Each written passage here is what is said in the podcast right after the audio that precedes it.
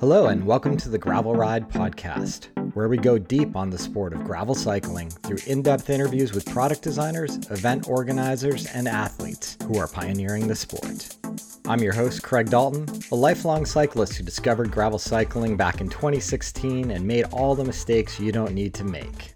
I approach each episode as a beginner to unlock all the knowledge you need to become a great gravel cyclist. This week on the show, we welcome Alexey Vermeulen. Alexey is a professional off road cyclist competing in the Lifetime Grand Prix series this year, with only one event left, Big Sugar in Bentonville, Arkansas, coming up this month. He's sitting in second in that competition. It was a great time to check in with Alexey. Alexey's not only a great athlete, but also a great ambassador for the sport. He always seems to be around to share a smile or a laugh after some of these big events. If you don't know him for his professional cycling career, you may have also seen him with a dog on his back riding a bike. Yeah, we'll get into his relationship with Willie and what type of terrain Willie likes to ride. I'll give you a hint it's the off road kind. Before we jump in, I need to thank this week's sponsor, Athletic Greens and AG1. I've been using Athletic Greens for many years now, and I like to refer to it as my nutritional insurance. I don't always have the best diet, and it just gives me a baseline of some of the nutrients and minerals that I need throughout the day.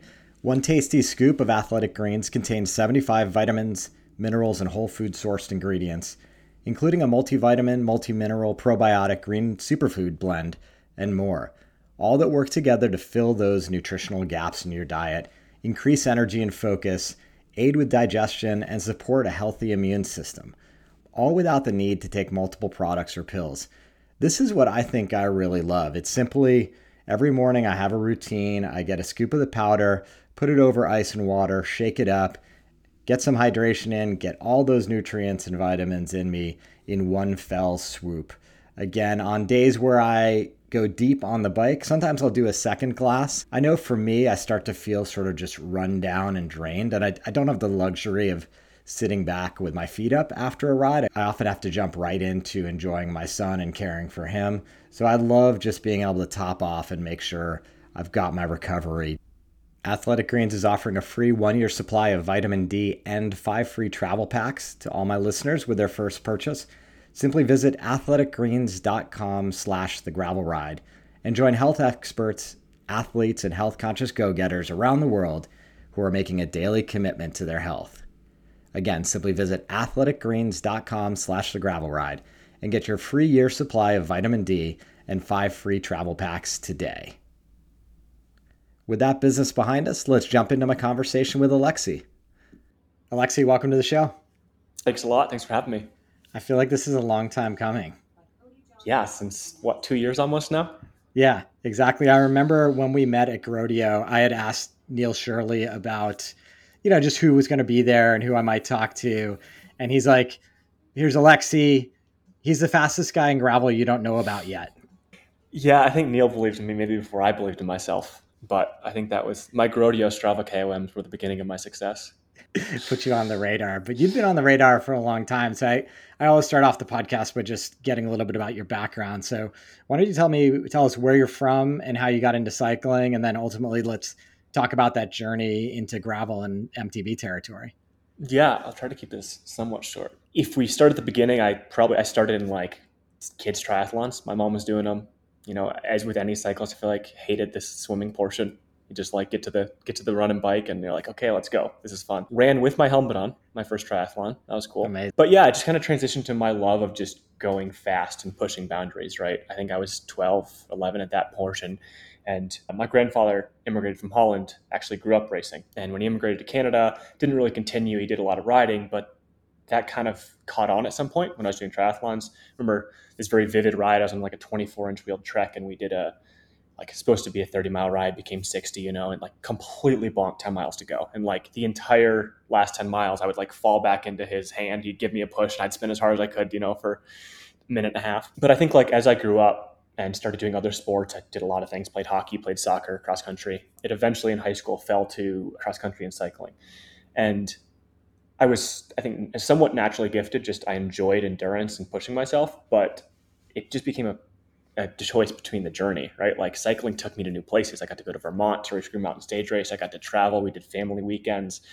Cross did you live in great. a community? Did you live in a community that sort of embraced endurance athletics? Where were uh, you? So I grew up in Michigan. Yes. okay. Good, good job. You're good at this. Yeah, no, I grew up grew up in Michigan, born in Memphis, Tennessee, but grew up in Michigan since I was two years old. And that's kind of like I think just where I was. Ann Arbor, about an hour south of Detroit. It's just it's a big community for the Midwest, at least. There's a big Ann Arbor Velo Club was there, and definitely like you know had the Tuesday crit practices. Like there was an, a a pathway. Wouldn't say there was many kids my age, but there was definitely like I remember I hear stories now about guys come up and talk to me and they're like, "Oh yeah, your dad used to drop you off at the local school and just say, "Don't let him get dropped. I'll see you guys at the other end." But I didn't know that, you know. I was like, "Oh, I'm on this alone. I'm 12 years old. Ah, look at all these guys, you know." So there definitely was, maybe not, maybe unbeknownst to me at the beginning, but I, dude, I there's a lot of hard Midwest guys that come out because yeah. you don't. I realize that even when I go back, you can't stop pedaling. Colorado, I'm like, oh, I got a three hour ride. I'll climb for two hours and descend and coast down. Michigan, you got a three hour ride. You're pedaling for three hours. Yeah, it's so. I was talking to someone about this the other day. It's so different. Like even in California on the coastal range here, I mm-hmm. get a lot of breaks where I'm not pedaling. So when I go somewhere where I actually have to continue to turn the pedals for four hours in a row, I'm absolutely crushed. Yeah, it's it's a big deal. I, yeah, every time I go back, I feel like I bonk every third ride probably my issue with not eating, but another story. But yeah, so it just kind of continued. Probably sophomore year of high school was like that deflection point. I won nationals, which I always say somewhat lucky. Obviously, you can put in the work, but there's also 10 other guys doing it at a minimum. And that kind of gave, opened up the financial side of it for my parents, where the national team covered some of the, and I got to go to Europe when I was 16, racing age 17 at the time. And European racing just fit me, man. I like, I loved it. The Kermesse style, all out, just like if you're not in the front, you're in the back I just like it was everything I dreamed. I remember I went over there with like 700 euro spending with my parents and like came back with like 1400, like doubled it. And I was like, oh, this is great. And just like it was the first moment I remember like not thinking this is my career, but like, like, oh, I want to push harder because this is really freaking fun. And it's also, you get to be in Europe, right? Your kids are, your friends are back at high school and you're like you know, you skip three three weeks, you go home. But that trip that was supposed to be three weeks at Kermesses turned into going to the World Championships in Copenhagen because I did well, and so that kind of opened up this whole pathway to actually having a chance at something after uh, juniors. So that was the World Championships in Copenhagen, 2011. You know, got to race with guys that I grew up watching: Cancellara, Cavendish. All these guys race up the same course I did a day earlier, which is just like there's no words for it, right? Like when you grow up dreaming of something or like watching random videos. Yeah, and unless you've observed or watched one of these things, you just cannot understand like the spectacle of having no. everybody racing with their country flags on their yeah. bodies, no trade teams. Like it's just such an yeah. amazing experience. I I love and I've had the good fortune of going to two world championships to watch and it was mm-hmm. just electric both of them. Yeah. It's it's unbelievable and I think it's like it's yeah, something I'll never forget. And that kind of put me on a pathway and to fast forward this, you know, in cycling, there's a couple jumps, right? There's under 23. So when you when you're 18 years old, jumping into the next category, which is a four year category, but that also coincides with in the pretty much everywhere college, university. And so I made a little pact with my parents, like, hey, if I have offers from one of one or both of the two big teams in the U.S. at the time, which were Livestrong and BMC, which is coming on, that I could def- still apply but defer college for at least two years through that contract and see what I could do. I was fortunate enough to have an offer from both and ended up choosing BMC because I just loved the racing in Europe and they were had a schedule that primarily there. And I just it just kept growing. Like I feel like this that first year on BMC, you know, you're not making much, you're making 15 grand or something, but you're you're 18 years old, you're living in Europe with your best friends and it was the first time I was like, wow, you can make this your job. Like that's like where can this go? What yeah. what can I do? And 3 years on, I was lucky enough to get an email from from Lotto Jumbo and you know, it kind of transitioned and became the job and it was that moment where i like had completed this usa cycling pipeline and i was like okay so what's next? You know i signed yeah. this big contract and i was i was stoked. You're 21 years old and it's what you've dreamed of your whole life in a sense. But also felt like i like okay so am i doing this for 15 years? Am i doing this for 10 years? Like yeah. it was such a i questioned a lot of it right? Were you uh, i mean presumably in those bmc years you were forced to live that professional lifestyle and make start to begin to make significant sacrifices to continue progressing. Yeah, I think BMC was lucky because you got to see it also, right? So we were the development team right underneath the pro world tour team. You, know, you got to watch guys like Brent Bookwalter, who's American, and Larry Warbass go through their version of it, right? Like help you kind of pick, hey, if I actually move, if I actually make this jump, where do I want to live? Do I want to live in Nice? Do I want to live in Girona? And kind of see before you had to deal with it, see the struggles and see the positives of racing at that level. But yeah, like it it just came down, you know, once I signed that contract, I just I wanted more and more and more. And it was this weird feeling of like unless you were winning, you couldn't make you couldn't do more. You couldn't make an impact on sponsors or people or community. This is at, at the in the jumbo team at this yeah. point. Yeah, sorry. So two years on. And I loved it, right? You get to race these like we all dream of like Liège, yeah. Bastogne Liège, and Lombardia, Dauphiné, right? yeah, it's probably somewhat lost. It's probably somewhat lost on the listener. I'm sorry to interrupt, but no, you're somewhat good. lost that that is that's the big time, right? Yeah. You're you're on. I mean, everybody knows it now, but it's the, one of the biggest and best teams in the world. Yeah. You'd sort of made it there. Obviously, yeah. like it continues to be a journey when you're a neo pro and you've got your first year in these big pro tour teams. But I think you were just getting into sort of this idea of okay, now what's my identity? What's my role in this big organization in the biggest league in the world? Yeah. And even in life, to be honest, right? You're 21 years old. I honestly, I think if I, in hindsight, probably would have given myself my last year in under 23s. But like you, when you take a chance, like you don't turn down. Like at the time that I went, it had been almost three years since an American had gone to the world tour.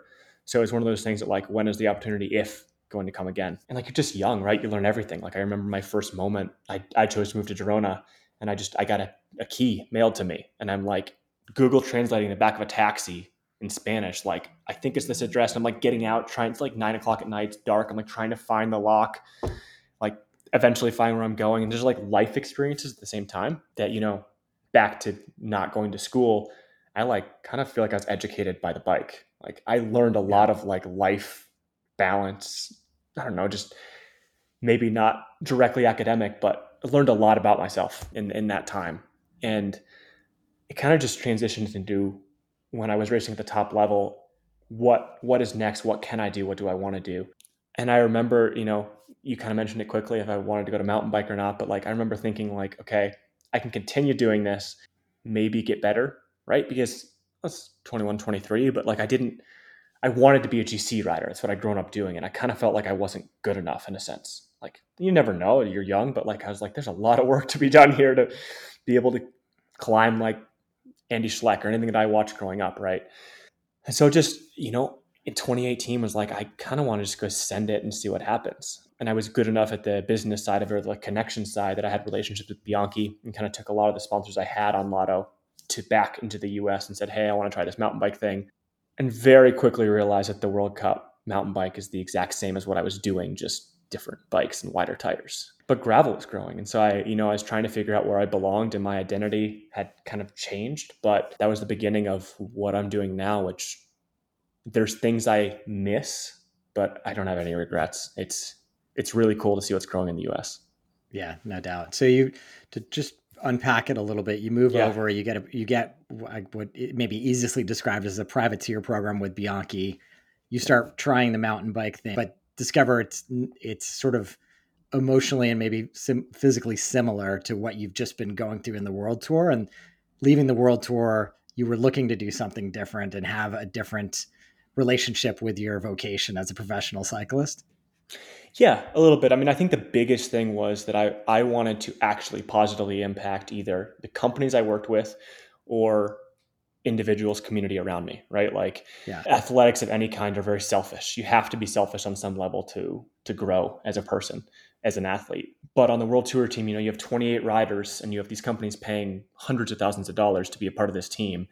And rightfully so the team wants one answer not 28 different answers and I felt like, well, there's eight of us here who can actually make an impact on this company that's giving a lot of money to this team, yet you're blocking it. So I felt like there was kind of a a backup or like a flaw in the system. Yeah. And not that I was the only one that ever saw that, but I was like, I actually like the portion off the bike as well. I like enjoying and talking. Like it's not exhausting to me. I enjoy, you know, being a human and talking through things. Hey, this worked, this didn't, or like let's figure out how to do this better. I'm up for do that content, you know? And so I saw that gap kind of existing in the US as things grew, but I don't think I ever thought it would grow into what it is now. Yeah.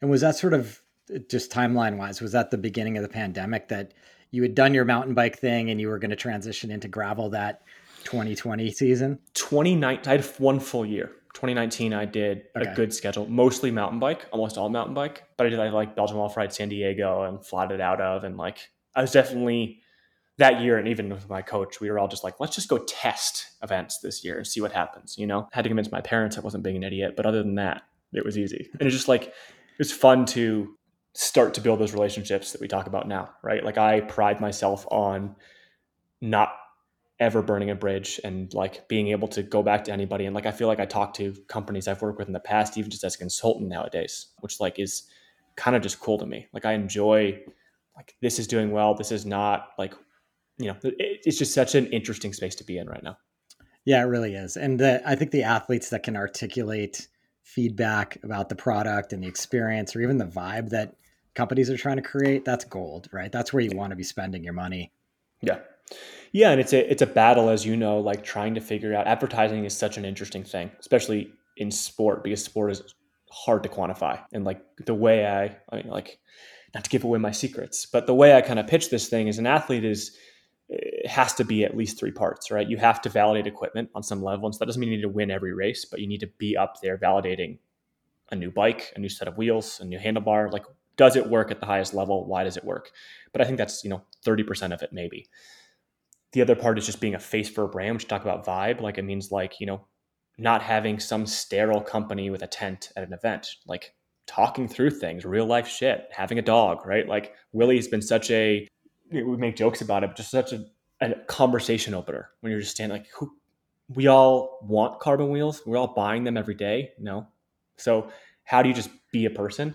And the last is the internal feedback, right? That it just takes time and you have to work with a company for a long time for that to actually be beneficial, right? I think people are like, oh, Alexey had that bike a year before it launched. So he put all the feedback in. Dude, and I had feedback that'll affect the next generation of that bike, but it's so far in advance that to truly positively impact a company, you have to be involved really early on. Yeah. Yeah, that makes sense. So I, I think if you put all those together, that's the full athlete, you know, doing well in the Right. US and privateer. And it seems like one of the things you recognized was this idea that, you know, you will be required to create content as an athlete in this new space. And you took a very proactive vision on what that content was going to be and how you were going to show up. Yeah, I tried to. I mean, I think it's especially now, like you look at a race like Unbound, I feel like there is almost more videographers than racers sometimes, right? It's kind of and content for content's sake is the bane of my existence. Like I I I hate to be in like even the way you and I just chatted before we started this podcast, like I struggle with podcasts that just jump in and say the same thing the entire time because Yeah. if you have an if you have an agenda and you ask me the exact same questions I talked about last week on a different podcast, it doesn't benefit anybody, right? It's just content for content's sake. It's not that it's not going to be listened to, but you could go to some other channel and listen to the exact same thing, unless you know you give me the option to talk through things and figure things out and open up what I want to get to as well. So I think that's the same thing with what I took into content. I was like, what do I enjoy in this sport, and why did I change what I'm doing? It's not that I was the best world tour rider; I was very far from it, but I have a, an experience at a different level, and I enjoy the relationships. So I was like, that's what is interesting to me. So I just focused a lot on any content I can. I want to be about relationships and how this works. You know, like my relationship with Neil and ENVE. Like that's what's interesting to me. And then the humanity of the sport is what actually draws people in or inspires and motivates more than Yeah. the next, hey, the lightest wheel set. Because that's, Yeah. you can find that on the web. Quick, quick follow up on your dog, since Yeah. not everyone is familiar with Willie, although they should be. Just describe Willie and why he's got a little bit of notoriety in the cycling world these days. Yeah, Willie's probably the fastest, fastest known dog in the cycling world. No, but he's a long-haired miniature dachshund. Looks like a mini golden retriever if you're trying to picture it. And early on in the pandemic, I started riding with him when my girlfriend did runs, and he just loved it. And it's kind of just grown. I mean, he's done rides as long as seven hours. He gets out, goes to the bathroom, gets back in the backpack, and we just ride.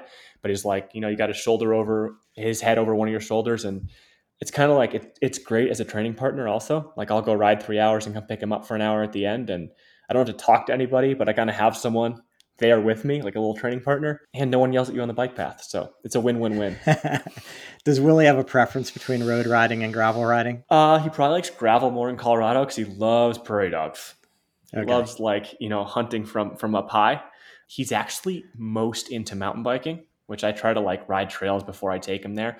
But like he knows when the goggles he hates the goggles, but he knows when the goggles go on, it's like it's there's gonna be branches in his face, it's gonna be time to focus. And he just like he gets all four legs up on my shoulder like a parrot and just kind of like if there's someone in front of me, he is just like his head is probably three or four inches in front of my face, and just like he's trying to just like we have to get back to them. He just I think he just loves the interactive nature of it. So I don't take him mountain biking that often. It's probably his favorite. So podcasting is not the medium to really enjoy Willie in, but I encourage the listener to follow you on Instagram because I, I love it. Everybody loves it. Willie's a hero. yeah, he makes everyone smile, which is a goal in life. So it's good. You also seem to have linked up with someone who is your is your frequent videographer videographer partner, and that seems like be like a really interesting relationship to give us insight into your your comings and goings and your career and your successes and your failures. Yeah, so that's, that's funny. So like this is that was something I started last year. So Avery Stum, he does all my almost all my photo and video that's not through another company, and even if it is, we just started. He DM'd me when I was back racing Iceman one year, which is a big mountain bike race in northern Michigan where I grew up. And we've just kind of weirdly just been on the same path. He moved out to, to Boulder about three months after I did. And I think we both have an understanding of what the other's job is to get done, right? I think there's a lot of cyclists who just expect, hey, this car and video, this photographer will follow me and just take pictures. But like that's not, it's not that easy, right? It's back and forth and hey, this is the great, this is the gap. And it's annoying at times. And then the same as he understands I have to get work done, right? So he'll just come, hey, I'm going to go out in the car with you for four hours. I'm going to ask you to turn around six or seven times. But like, so we're able to create really cool content because we both are just in it because of our friendship less than money. If I were to like, like I've had people ask me this year, like, oh, what do you pay Avery? You pay him hourly? I was like, are you kidding me? That guy works more hourly with me than I think I could ever pay him in my entire life. But it's more because it's friendship, right? It's something that yeah. just it, the relationship is the reason that we work together, not anything else. And so this year going in, I was that was kind of the goal. Is I was like, I went to companies and I was like, hey, I I want to try to bring Avery to all of the races because to me, first off, you'll get pictures right after the race, which every company wants if you go do well. But more importantly, I want to show the relationship side of this, right? And a really yeah. good example of that is if anyone's we made a video at Belgian Waffle Ride that I won this year in San Diego, but there was a moment in there about two thirds of the way through where the person I had feeding me just it's kind of shit the bed that day. It's kind of struggling. Sometimes you just aren't on the same wavelength. They keep missing you. They don't see your jersey, whatever it is. And Avery literally just stopped filming and handed up two bottles, which was like I would have dropped out of the race, very honestly. And that kind of like moment, that's a relationship thing, right? If I'm paying someone to take pictures and videos, they're going to do that till the end of the day but the relationship side of him knew, hey, my friend is struggling. Right. Feeding is more important than yeah. filming right now. And I will always cherish that because that's what matters more and that's what moves the, the world go that's what makes the world go round. Yeah. Um, when you when you were structuring your sponsorship agreements for this year, were you did you specifically carve out like a dollar amount for him and say, this is going to him to make sure he can get everywhere with me? It was hard. Concepts proven are easier to sell right? So this year, I would say I spent I spent a good amount of my own money getting in places because I, I believe in it, right? And so if anyone's yeah. interested, like we have a YouTube channel, just like Alexey and Avery, which I think we've had.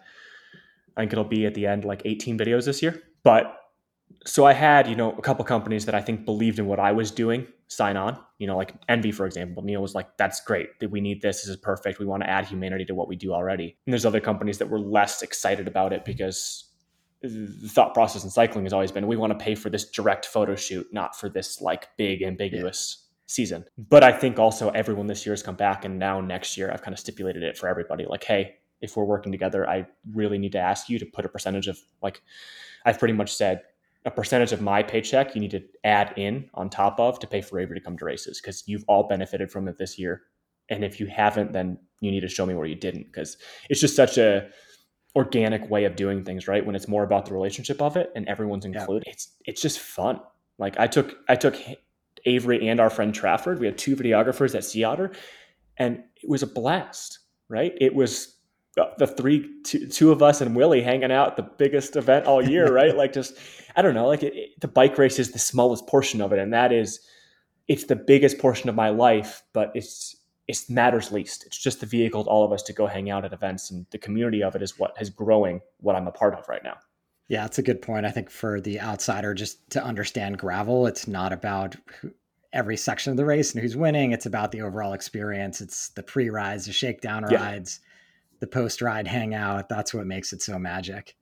Yeah, and it's, uh, like it's intoxicating, right? Like I think that is the coolest thing. I had a I had a quote the other day about you know at some point in every race the winner of the pro race is going to struggle just as much as the person finishing last, and I think that's beautiful, yeah. right? Like we're all riding on the same course and taking on these things and it's just it's just about the different journey right the struggle is going to be different whether it's mental or physical or mechanical but in the end we're all going to send up end up sitting in the same place and that is something that never existed where i was at the road yeah yeah, yeah. i want to get a little bit into the grand prix yeah but along those lines the grand prix i mean i think people listeners going to know it's part mountain bike part gravel racing as we think about it when you just to follow up on the sponsorship thread as you designed your season being aware of the Grand Prix and the requirements of having both a, a gravel bike and a proper mountain bike to race these races. How did you kind of figure that all out? Because I think you had alignment maybe with a gravel bike set up and maybe yeah. the mountain bike was like, oh shit, where am I going to get one of those? Yeah. No, I think it's also again to start relationships, right? It's easy to to leave the sponsorship thing and say, "Oh, look at this. This company has all all the bikes I need and this company doesn't."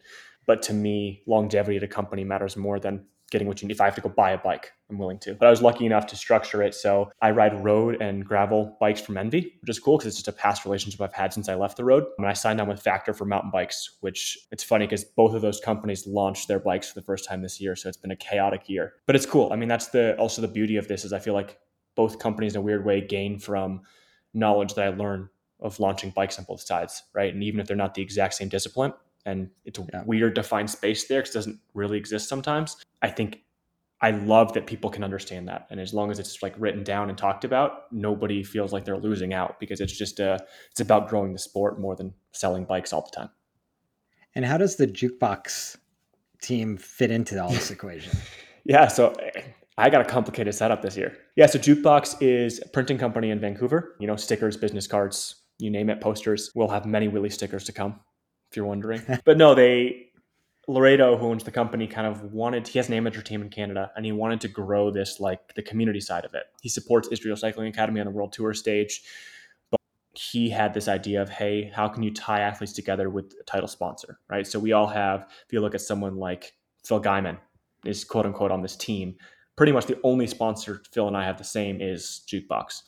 And Phil's not racing and I'm very racing focused right now but the goal is that you kind of have this traveling community that fits into all disciplines that you couldn't find the corners of without alienating anybody.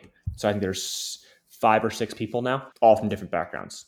And is there any sort of I mean, are you guys connected in any meaningful way? Like do you do you train with Dylan Johnson here and there? Not really train because we all live in different places, but like even like Big Sugar, we're all gonna be in the same house. Yeah. Just doing photo stuff and hanging out. And I think it's been hard to with COVID, like as COVID was still tailing off, like get everyone together because I think that's the goal. Like there's a lot of talk of getting everyone together in in Canada and you know doing a training camp and things like that, which I hope happens next year. But this year it was very much focused on these guys are racing. You know, I've seen Dylan and Ashton and Adam at every race because we're all doing the Grand Prix and that's how it goes.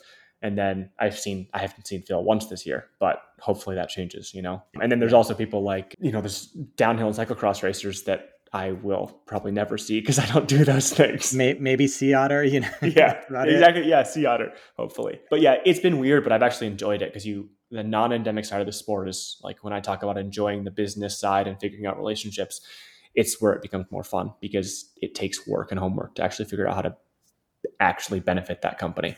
Yeah, yeah, yeah, for sure. So onto the Grand Prix. I mean, presumably you found out about this short towards the tail end of last year, and getting an invite to participate in the series was a big commitment. Obviously, there's six yeah. races on the calendar, half mountain bike, half gravel bike. It was really going to have to take the sort of cornerstone position in your calendar, I presume, for the year if you were going to intend on being successful. Yeah. Yeah, the Lifetime Grand Prix has been kind of I probably went into it a little more relaxed than I should have. I was excited about racing it, but also cognizant of how it can kind of it's a long season and mentally it can really drain on drain you. So, you know, going into Sea Otter, I was probably a little undercooked and like kind of focused on just building throughout the season and being as consistent as I could. Back then in April, I was like, oh, I think you can finish top 10 in every race and finish on the podium. I don't think that's true. I think it'd be more consistent than that. And I also don't think I, anyone ever thought Keegan was going to be as dominant as he has been. Um, and if in hindsight, I probably would have tried to peak a little more for different races. But I've had this thought process of just being very consistent throughout the year, not really peaking for anything, just trying to be fit and be mentally, have a lot of mental freedom to, to not feel like I'm ever pressured. And yeah. so from, I didn't start racing until April because that was kind of the goal. I did one race in Michigan, Barry-Roubaix before Sea Otter, but otherwise was pretty much very fresh. And then throughout the year, I've probably taken almost a month off the bike throughout the year, just finding that balance between things, right? Maybe it's not yeah. always off the bike, but not worrying about training. You know, 10 days before Leadville, went to watch my girlfriend compete in the Commonwealth Games, which was incredible and maybe lost me half a percent. But like mentally, I had this space to go from Leadville straight into like this very different block to get ready for the final races. I think that's the biggest thing about this is I've throughout the last six months or seven months said, okay, here's my calendar, here's the races. And if it's a mountain bike race, I'm going to spend most of my time on that bike before the event and do workouts that affect that, but hopefully hold this fitness and just kind of change little bits to be ready for different things. Got a big climbing race in Utah. Okay, do some longer tre- threshold efforts. And then the minute Leadville, fin- like in Leadville is obviously a big training camp just to be ready for altitude. And the yeah. minute Leadville finished, it was like, okay, full on three to five minute efforts. Endurance doesn't matter anymore. And that's, that is somewhat the beautiful thing is once you get through Unbound, if you have like cycling such a build sport year after year that you can kind of hold endurance most of the year. I don't have to really yeah. focus on that during a week. And I can turn a lot of my rides into like, hey, how hard can I go? Because that's what these races become. Like if we want to talk numbers, like Chequamegon, the two hour mountain bike sprint we just did was like 330 normalized for two hours. Just like it was, it just on the whole day. And it's like something I dreamed of, but we haven't done it all year. So it was such a gear shift just yeah. as a fan of the sport to see everybody now have to do like a two hour event. Like, yeah. what the hell? I loved it. Yeah, and then just like not to jump away from the Grand Prix quickly, but I think that was something that's interesting about my background is there's a lot of really strong guys in the Grand Prix, guys that I thought were going to stick out and are probably are, are coming around. Like Lachlan, Alex have had some, both of them have had some bad luck, but Rob Britton, even dark horse in my opinion, Pete Stetina. Yeah. You have a lot of guys that come from a road background and have this to do well at all these events. But I think moving two years earlier than a lot of those guys has made a difference for me because, dude, I struggle a lot with the technical side of the sport on the dirt because it's just different. On the road, you just expect you you find lines and that's it, and there's a flow to it. Mountain biking and gravel riding is a lot more like you kind of like, hey, you're gonna slide sideways and you're gonna find your edge and then you're gonna keep moving, and it's so foreign. And I felt like I really struggled for the two years before this and kind of found my feet at the right time with the Grand Prix. People always act like, like for example, Leadville is a road race, mountain bike race. Dude, I disagree. Like if when you're going 35 down power line on a hardtail with the, with guys that are pure mountain bikers, yeah. you have to be able to handle your bike. For sure. Yeah. It, I mean, I, and it depends on the, the weather that particular year. The year yeah. I did it, it was pouring with rain, which took another different skill set. Yeah. I mean, people were just absolutely falling apart yep. during that event. Yeah. Speaking of, I mean, I guess since this is going to publish in early October, we've got one race remaining. Yep. You're in second place in the Grand Prix. Keegan's obviously been crushing it all year, but I think there are a couple people within range yeah. that if he had a horrible day, like something dr- drastic could happen in the results. Keegan's theoretically safe now because he can drop a race and he's done so well. So Ke- Keegan has won the gotcha. won the Grand Prix now. Not but second through well, it's just because it's just because he can drop a race. So theoretically, gotcha. he could not. He has to show up, but he he can have his worst result, and his worst result right now is fourth, which is insane. His first result is fourth at Chequamegon after he crashed. So if he drops Big Sugar and finishes 45th, it still yeah. doesn't matter because he has more points than I do right now. But yeah, it'll be interesting. I mean, Big Sugar being in Bentonville is like it's known for sharp rocks, right? It's a it's going to be kind of a race of attrition, put it all out there, but also be intelligent about it. For me, I'm definitely going to err on the side of insurance. You know, like we talked about inserts a little bit, little extra sealant. But I've never, I've tried to never go into any of these races thinking about the Grand Prix because if like if you race to win, you'll be up there. I can't think about where Cole is or Pete or Russell. Like, doesn't help. I, I enjoy racing my bike too. So I think, yeah, I mean, theoretically, all of them. I think up to seventh could theoretically pass me. I guess I haven't really done math because it's kind of hard. Like Cole didn't race Unbound, so he doesn't have a drop race. So like if he does worse than my 10th at Crusher, he can't beat me. But you know, it's it's so it's really up in the air until you finish, and that's been yeah. cool about the point system in a way for me. Yeah, it's hard to say. I'm like for the first time this year nervous because I've really tried to not think about the Grand Prix until this point because it's just it's so up in the air and you have one bad day like I pulled my front derailleur cable out at Crusher. Like so weird things can happen to anybody, right? Yeah. But yeah, I I will say that I'm happy that I was somewhat a mountain biker's turf in the mud for two hours in Wisconsin and I, I fared. And so I think we're a little bit more to my benefit in Bentonville. Um, yeah, it's, gives, it's, yeah, it's got so many punchy climbs in yeah. addition to kind of the, the big potential rock hazards there. Yeah. It will be interesting from a racing perspective, like who's going to go all in early? Yeah. Does it stay together? Like, how are you going to turn the screws to each other? Yeah. I'm excited. I'm stoked. I mean, I think it's you're mainly going to see guys like Pete that is in fourth and Russell is in fifth try to make moves because like at least until we get to the end, like racing wise to win the race, I have no reason to do much before then. But it's also easy to say till you get in that moment and it's pissing rain or something weird's happening and just becomes full on chaos for five hours. So yeah, I don't know. It's it's kind of it's weird and everyone's taking different paths to get there too. You know, some guys are still on mountain bikes. I kind of came back and immediately started doing, you know, hard harder efforts to kind of get ready for a sprint finish. And but yeah i mean I, like in the end yes i want to finish on the podium of the grand prix but i, I kind of want to win big sugar. Like love keegan to death. I would like him to not win another freaking race. So that that would be the, the, real goal on top cherry on top. Like finishing on the podium the grand prix is great but dude that kid's been dominant this year. So yeah that's probably the crazy. biggest goal for me. And and best of luck to him this coming weekend in the world yeah. so it's just insane that he's on that team right now I just yeah, I just I love that there is a transfer between gravel and road because you you do have a lot of guys come over here that I think think they because they're really strong on the road, they could just jump in. Like you look at Niki Terpstra at Leadville. Obviously he's at altitude, he's not used to it, but it's not the same. You got to be able to put the whole package together to do a lot of these races and to get through a whole season of it. I think the Grand Prix has been the hardest in that sense, right? That it's pretty much one race a month and that's possible to peak for six races every month. You kind of have yeah. to pick and choose or just be consistent. Yeah, and I think the only person to do it perfectly this year has been Keegan. And I guess perfection was lost at Chequamegon, but still, I, I would still say he was perfect. We'll see. We'll see after yeah. Big Sugar, right? Yeah. That's exciting. Well, I'm super excited to ra- watch that race, as I said, and hopefully I'm going to be there myself to watch the action firsthand, or at least from way, way behind you guys. yeah, it, it, will be fun. And Bentonville puts on a, a, puts on a party every time too, which I love. Right? Just they so much. It's all about cycling in that community right now, and I every it's intoxicating every time you go there. Yeah, hundred percent. I wanted to take a step back and talk about your other sort of big. I don't know if you call it your personal project, but it's. I think it's just been a big part of your journey the last couple years to Leadville and the from from the ground up project. Can you talk a little bit about that? Yeah, I think I'm really bad about just giving a quick synopsis. So I'll start there. Is so from the ground up is we take three riders who haven't been on a bike or haven't raced before to Leadville, the hardest mountain bike race in the nation, in my opinion.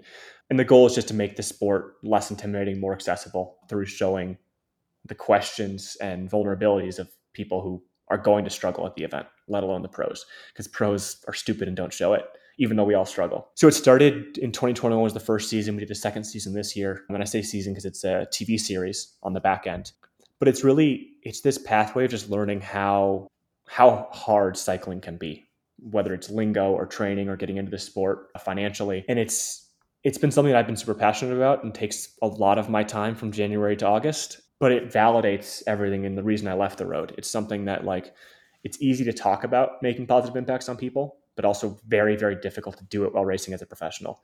And I for the first 2 years for 2018, 2019, I struggled with that. Like I would say it to companies and then you get to races and you're like, dude, I'm getting flogged as it is, like let alone trying to stand out here on my feet all day in the sun talking to people. And so it's been really cool to see like COVID brought this whole new wave of people into the sport and it allowed this access to people that, you know, literally didn't get on their bike because of Lance or Greg. They got on their bike because their gym closed. They needed mental sanity, and that is a very different pathway than anything we'd ever seen before. You know, all of a sudden, cycling was like a marathon. You know, it was it was just to do it. It was just to accomplish something. And yeah. I think there was a little bit of a disconnect because of how elitist cycling can be. That we struggled to inform people that hey, maybe Unbound isn't the best first race. You know, or hey, maybe you should figure out how to change a tube before you take on this gravel race. But in all reality, it still became this big question of how do we keep these people in the sport and make it exciting. And that's what From the Ground Up has kind of been. You know, it's trying to show that normal everyday people can take on the hardest thing in the world or the hardest thing in the cycling world, in my opinion, then go on and, you know, even if they don't finish, they can go on and take on normal races and it's never going to feel very hard. Right. Because, yeah, you do the 100 at Unbound, it's hard, but it's not at 10,000 feet. It doesn't have 11,000 feet of climbing. It's not with descents. There's so much that, yeah. that grows. And I would equate finishing the Leadville 100 to to doing an Ironman. And we have multiple people on film being like, "Oh, I finished two Ironmans and this was way harder," because it's just it's so mentally taxing. You know, it's a yeah. lot of it is mental more than physical, and that's really hard. hundred percent. Like my personal experience there was, I was I was about ready to quit. Yep. And honestly, like I think had my wife been at the feed station before Columbine, yeah. I might have quit. But yeah. I was like, well, I don't have a ride home, so I might as well continue going and fortunately and miraculously, by the time I came back down, I was feeling good. And I was like, yeah. I can make it home. But that's how life is too, right? Like that's the coolest part of this is at the same time, I go and race my race. I don't know how they're doing. And at the, some point on Leadville, if you don't know, it's an out and back course. So I end up hopefully crossing them if their days are going all right. And that's just so cool to me, right? That you can have these people taking on something for the first time, very much in the understanding of how impossible it is and still telling them that's motivating and inspiring, right? And like cycling is made for everybody of all sizes, of all shapes, of all anything you want to name it, right? But we don't show that. We don't say it. It's very hard to talk about because it is primarily white, is primarily male, and you have to have money to be into it. And I think as that changes, we all gain value. Like the sport is more important and it doesn't have to be about racing. You can be any type of rider, right? We have in our first season, Shauna, you know, she finished, she stopped Leadville, I think at the Twin Lakes aid station was like, that's it. But, you know, went and took on like fat bike nationals in Northern Wisconsin and like a different side of the sport. She's never want to race Leadville again, but bikes can be anything. You can go become a freaking bike commuter if you want. That's still the vehicle of the bicycle is the cool part of the project. Where can people watch the project?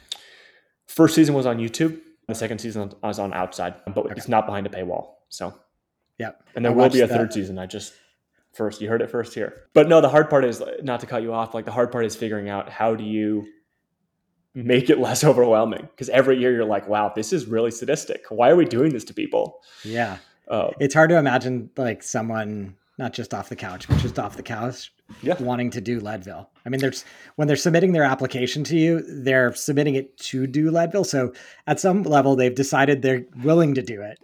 But they don't understand. And that's the beautiful yeah. part of it, right? They don't yeah. have any idea. And there's this process of like growing up. And six weeks out, we go to like a Leadville training camp and they get to feel the altitude for their first time and ride the course over three days. Yeah. And it is, I cannot tell you how like just wide eyed like what the f- did I sign up for? And yeah.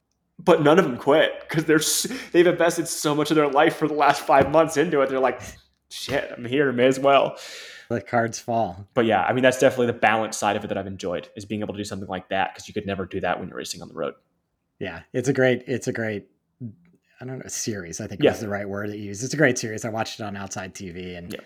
super powerful to I mean, I'm, I'm always impressed when anybody takes on a journey that's bigger than themselves, whether it's a marathon or a gravel race or whatever it is.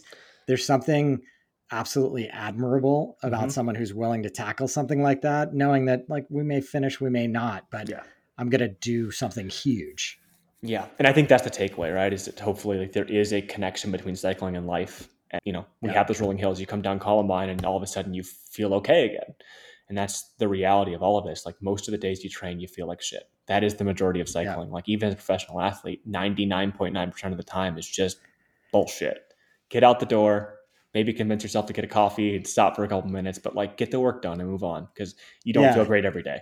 And I think, I think someone yeah. said said like if you're not if you're if you're feeling good better than 30% of the time, you're probably not training well. Yep. Yeah, it's true.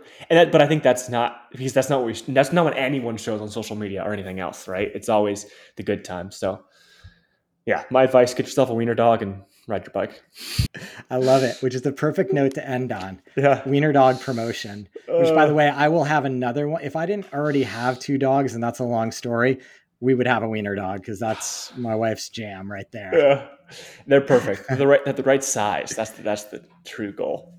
Yeah, my actual golden retriever does not fit well on my back and in a backpack. See, but that is like my goal after my after my careers. I've told my girlfriend I want to get a golden retriever, not another wiener, so I could just be like, "Oh, this one didn't grow." I love it. I love yeah. it. Thanks so much for the time, man. It's great to catch up. Good luck at Big Sugar. Hopefully, I see you there. Yeah, and good luck sure. at Belgian Waffle Ride, Michigan. I know that'll be a, a great one for you, being a yeah. Michigan guy. No, thank you so much. It's it's exciting, and yeah, just hope the sport keeps growing. And thanks for talking through it. Of course. We'll see you, my man. See ya. That's going to do it for this week's edition of the Gravel Ride podcast. Huge thanks to Alexey for joining us, and big thanks to Athletic Greens and AG1 for sponsoring this week's episode. If you're interested in connecting with me, I encourage you to join the ridership. Simply visit www.theridership.com. That's a free global cycling community where you can connect with gravel athletes from around the world. It's also your straight line to having a conversation with me making episode suggestions, etc. If you're able to support the show, please visit buymeacoffee.com slash the gravel ride, or ratings and reviews are hugely appreciated. It really helps in me connecting with additional gravel cyclists. Until next time, here's to finding some dirt under your wheels.